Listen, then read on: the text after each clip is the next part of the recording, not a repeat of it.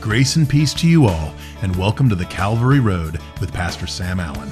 We pray, your kingdom come, your will be done on earth as it is in heaven. But what if the worst news ever led to the answer to our prayer? It turns out that's exactly what Jesus teaches us in Mark thirteen. That you can't just get there from here. You have to go through. Well, not everyone has to go through, but planet Earth will go through the worst season ever.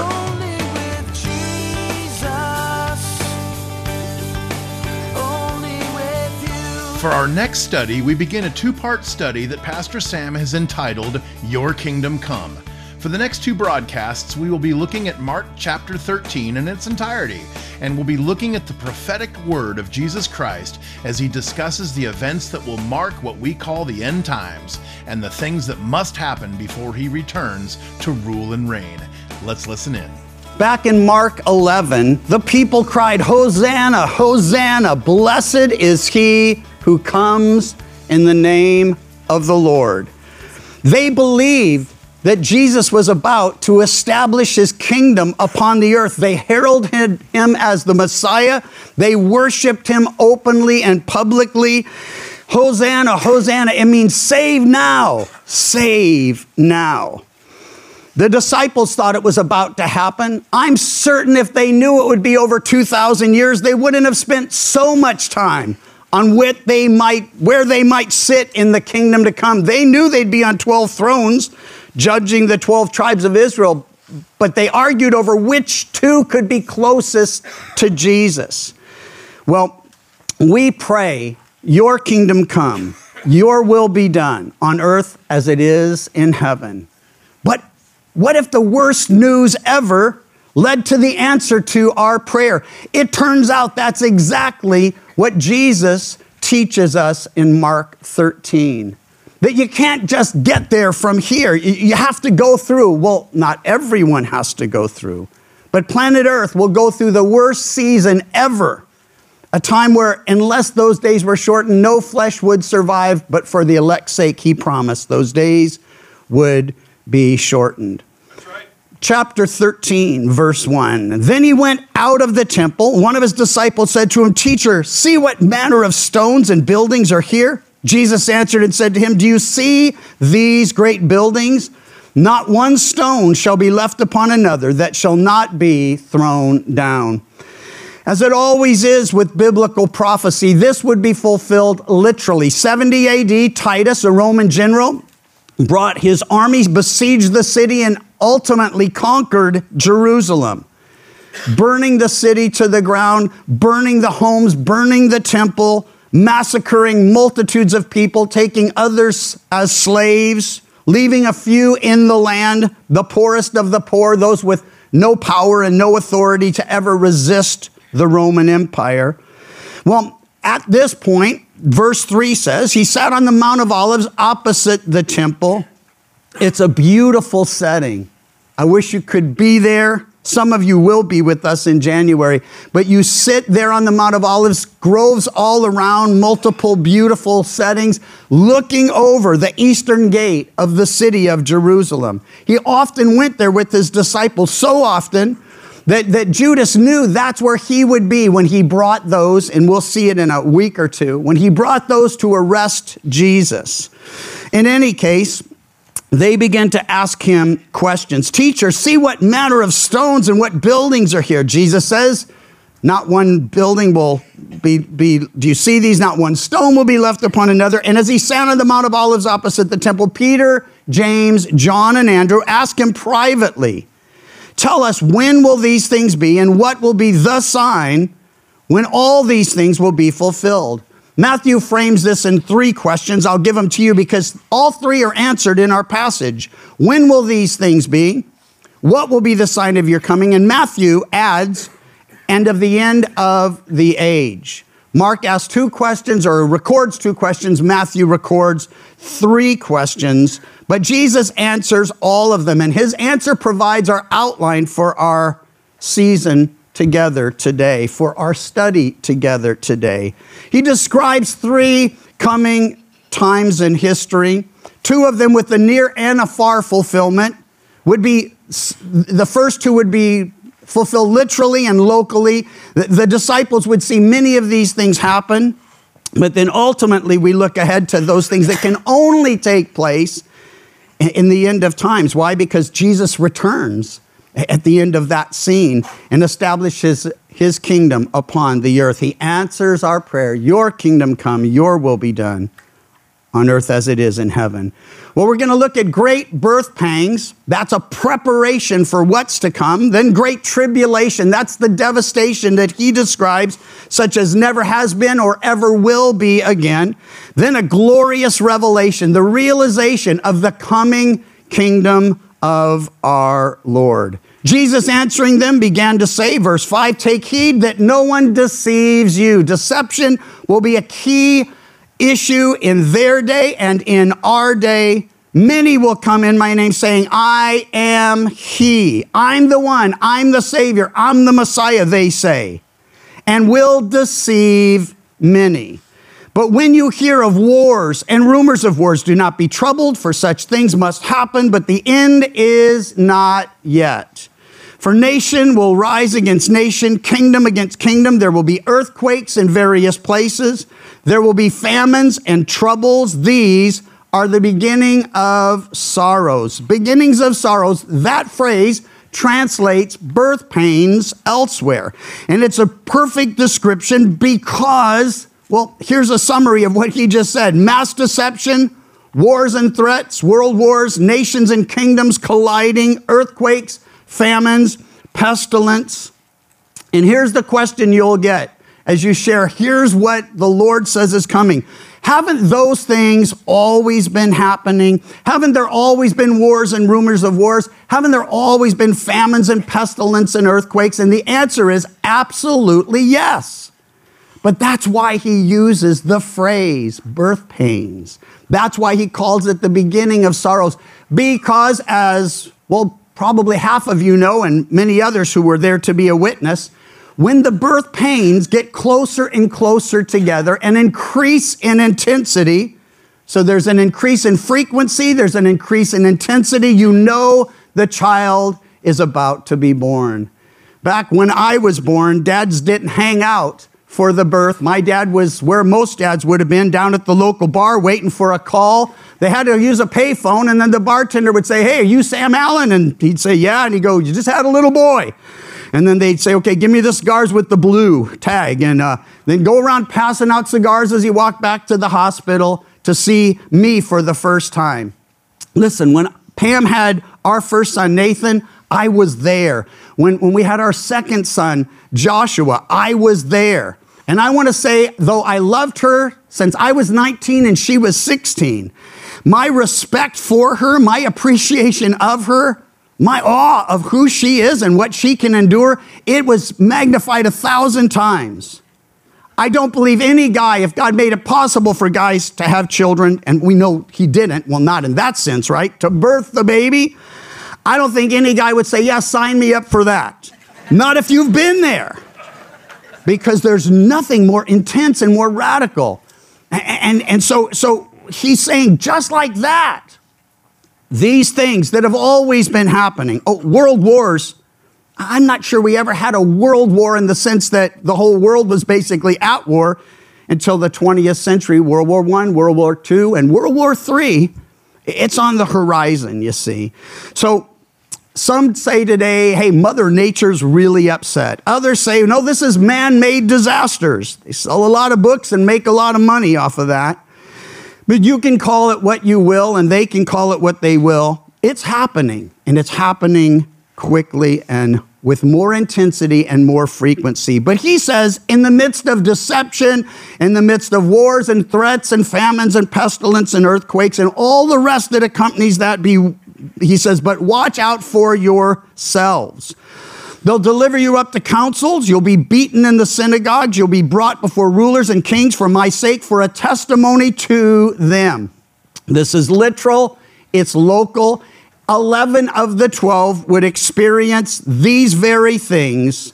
And uh, of course, eleven because Judas takes his own life after betraying Jesus our Lord. But, but they were brought there for what? A testimony. Every trial, every test gave opportunity for a testimony. And we have that today because there are many questioning the love of God. That, that, that, you know, where's God in the midst of this sorrow and suffering? And I would say he's right here. That's right. He's wherever we are. He's wherever they are. And that's, we need to bring him into every equation and in every situation. Well, he goes on then. And, and I wanted to remind you first, every generation of Christians has faced persecution. But if you took all those who were persecuted from the first century to the nineteenth century and you lumped them together, the twentieth century, there was greater persecution. More people martyred for their faith in Jesus and their testimony of Jesus than in all those centuries leading up. And I believe the only season that could be worse than the twentieth century would be the twenty-first century. But because we know the rapture's coming, well, there's people, though, today being martyred for their faith. Millions will be martyred for their faith. We won't know those numbers. I'm not sure we'll be worried about stats when we stand before the Lord. But I want to say it's ramping up. And, and as Isaiah said, woe to those who call evil good and good evil, who substitute light for darkness and darkness for light. That's happening today amidst all the other Uh, things that are going down. He, he says um, there in uh, verse eleven, did I read nine and ten? No. Okay, I, I better read that then. It's been a, a kind of a long week, month, a year, decade. Watch out for yourselves. They'll deliver you up to councils. Oh yeah, I did read ten, thank you. And you'll be beaten in the synagogues, brought before rulers and kings for my sake, for a testimony to them. And the gospel must first be preached to all the nations. Yes. Well, that's happened, that's happening, it's going to continue to happen. We support many missionaries that go out and, and give their lives, or at least risk their lives, just to share the gospel, something we can do any day and every day. Well, when they arrest you and deliver you up, he says, do not worry beforehand or premeditate what you will speak, but whatever is given you in that hour, speak that. For it is not you who speak, but the Holy Spirit. I mentioned every trial, every test, an opportunity for a testimony. I have a couple friends in ministry who believe this passage applies to them. I'm like, so what are you doing in your uh, your study? They're like, I'm not, well, I'm teaching over here. And I'm going, how many hours are you putting in these days? And they're like, oh, I don't study. I just get up there and wait on the Holy Spirit to fill me and, and speak through me. And I'm like, and I'm, I'm like, based on what? And they give me this passage. This is when you're arrested and on trial. It's not when you're standing before God's people to feed the sheep and, and share the gospel with the lost. And I just want to say, I spend more time now, some of that because I'm getting older and the files are harder to access, but uh, I spend more time now in preparation than I did in any other season of my life. Because you deserve the best that I can give. And I realize it's the Word of God. It's alive and powerful. It's the Spirit of God that does the real work in every heart. He's the actual teacher. But no one who's sharing God's Word should ever take lightly the, the, the opportunity to, to stand for Him and testify to the truth for our Lord. Well, it's not you speaking, he says. The Holy Spirit will speak through you, and He does. Brother will betray brother to death, a father his child. Children will rise up against parents and cause them to be put to death. And you'll be hated by all for my name's sake. But he who endures to the end shall be saved. There's a lack of, a loss of natural affection. It's one of the signs of the end times. Betrayal within the family, hatred of believers. And he's saying, listen, just endure to the end. It's, it's not a condition. If you endure, you'll be saved. It's really just saying th- those, those who are saved, well, they're going to be able to endure. When you see the abomination of desolation spoken of by Daniel the prophet, standing where it ought not, let the reader understand. Let those who are in Judea flee to the mountains. Let him who's on the housetop not go down into the house, nor enter to take anything out of its house. Sounds familiar for some of you, right? Different situation, but driving down that hill, flames on both sides. No one's going back. No one's getting anything.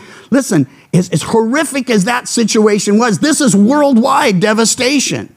And he's saying when it happens, those in Jerusalem, they're in the city of the great king. Don't go in. Don't go back. Woe to those who were pregnant and those nursing babies in those days, and pray that your flight may not be in winter. The abomination of desolation spoken of by Daniel the prophet, well, it was foreshadowed by a character named Antiochus Epiphanes as he placed an image of Jupiter in the temple back in one sixty-seven B C. So it's clear if something happens, well, one hundred sixty-seven plus about thirty, so one hundred ninety-seven years earlier, that was not the fulfillment of this prophecy. But it's a foreshadowing. It's showing us again what's going to happen and that we can take it literally. There are some things that have to happen, of course, but uh, it will be this prophecy ultimately fulfilled when Antichrist will place his image there in the temple in Jerusalem and demand that all sacrifice to everyone and anyone, any God, cease and he and he alone be worshiped. Listen, there are some things that have to happen for that to happen. First of all, Israel had to be back in her land. And in nineteen forty-eight, Israel was declared to be Uh, once again, the, the land of God's people, promised to Abraham, delivered through Joshua, and uh, well, throughout the generations, they go into captivity in Assyria, they come back. They go into captivity in, captivity in Babylon, they go back, taken captive by the Romans. But God always brings them back because this is the, the land that he gave them. Um, the, they have to capture or had to capture and possess the holy city, her holy city of Jerusalem. That took place in nineteen sixty-seven. The temple has to be rebuilt. The priesthood and the sacrifices and the worship of the true and living God restored. And listen, all that's coming soon. Why? Because if they're back in the land as he promised they would be, if they have the city of Jerusalem as he promised they'd have to, well, this has to be literal as well. We've been going to Israel. So, well, people have been going there for a very long time. I think I had my first trip about forty years ago, maybe a year or two after that. But, but they began working, I don't know, thirty years ago or more in something called the Temple Institute on everything they'll need in order to, to do the services that, that they always did. It's important to note, we approach the Father through the Son. We come through Jesus. They don't believe yet that Jesus is the Messiah. This is why they have to build a temple. This is why they have to reinstitute the sacrifices, because they're looking at their access to God, and this is what he gave them.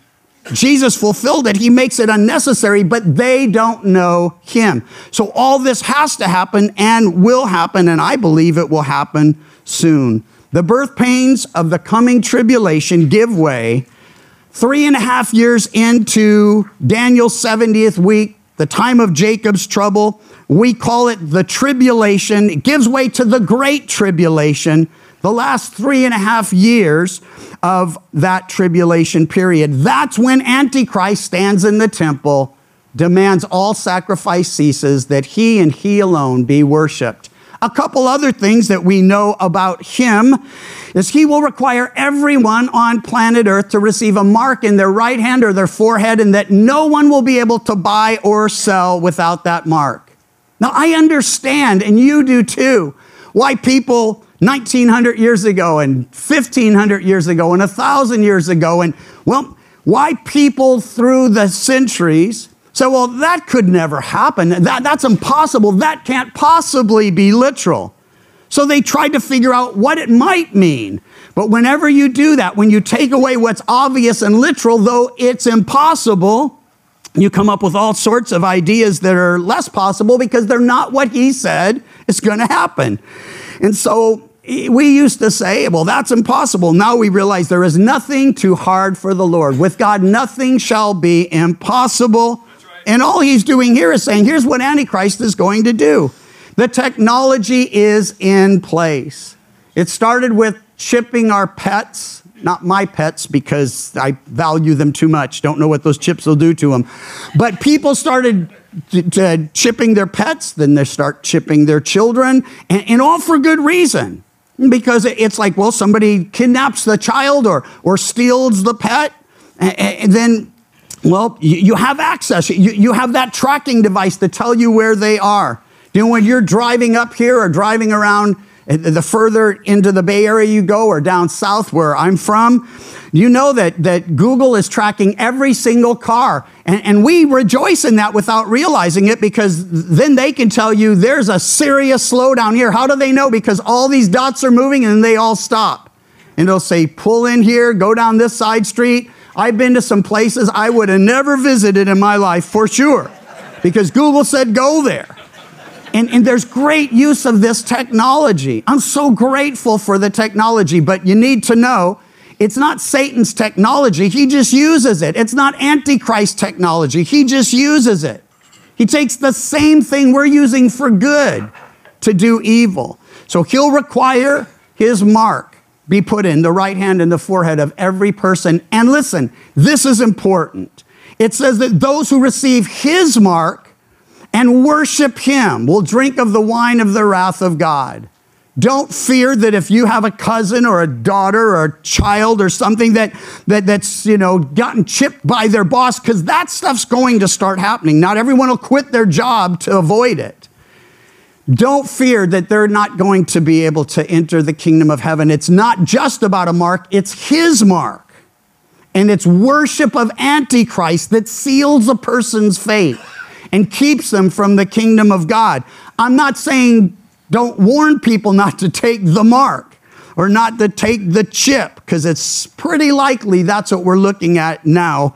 Although thirty-five years ago, we thought they were just going to stamp one of those barcodes on you and you would, like, you know, you go in the store and do this. And then we're, we're a little more aware that technology is well beyond all that today. So, so it's an important issue to know that, that everything he says, our Lord says is going to happen, must happen. And though it might seem unlikely or did at one point, now we see it's totally possible. He'll talk in a moment about us being able to annihilate ourselves entirely. I was born in nineteen fifty. We were already capable of that. We had enough weapons that we could have destroyed the whole planet. We used to have to get under our desk at school in case, well, we were practicing for the nuclear attack. And I'm like, how is going to be under, I was only like six or seven, but I'm like, how will getting under my desk help if that happens? No one ever explained it. They just said, this is what we're doing. So we all did it. Fortunately, we stopped that. Anyway, he says in verse nineteen, and I just made reference to it, in those days there will be tribulation such as not been since the beginning of the creation, which God created until this time, nor ever shall be. None of what's happened in the past is happening today will compare with what's coming, because we're talking Sodom and Gomorrah. It's a city, another city, a few others on the plain there. Uh, it, it's local and literal. But we're talking about worldwide destruction, more like the flood, where everything was covered by water. But this next time, it will be fire. Discussions surrounding what is going to happen to the world in the end times have made a lot of Christians very nervous and concerned. But Pastor Sam made it clear that the church will not be around for these events because we will have been raptured, and I could not agree with him more. There's a lot of scriptural support for this, and I wanted to leave you with just a couple of references that have always comforted me. First, read First Thessalonians four sixteen, and you'll read of the event in which our Lord comes for the church and that we are raptured. Now, this is not his second coming, as he never sets foot on the earth at this time. He just calls the dead in Christ and all of us who remain alive and belong to him to join him in heaven, essentially sitting out the Great Tribulation, as it's not for us. After all, we are not appointed to wrath. Then read First Thessalonians three thirteen, and you will read of a later event in which Christ does return, but this time we are already with him. This is his second coming, the time foretold when he will set up his earthly kingdom. The Calvary Road is a ministry of Calvary Chapel Chico, and you can visit our website, c c chico dot com, or download the C C Chico app to contact us and listen to other studies from Pastor Sam. You can also listen to The Calvary Road as a daily podcast by visiting the calvary road dot com. We'd love to hear from you. And until next time, may you find grace and peace as your journey takes you down the Calvary Road. And your grace.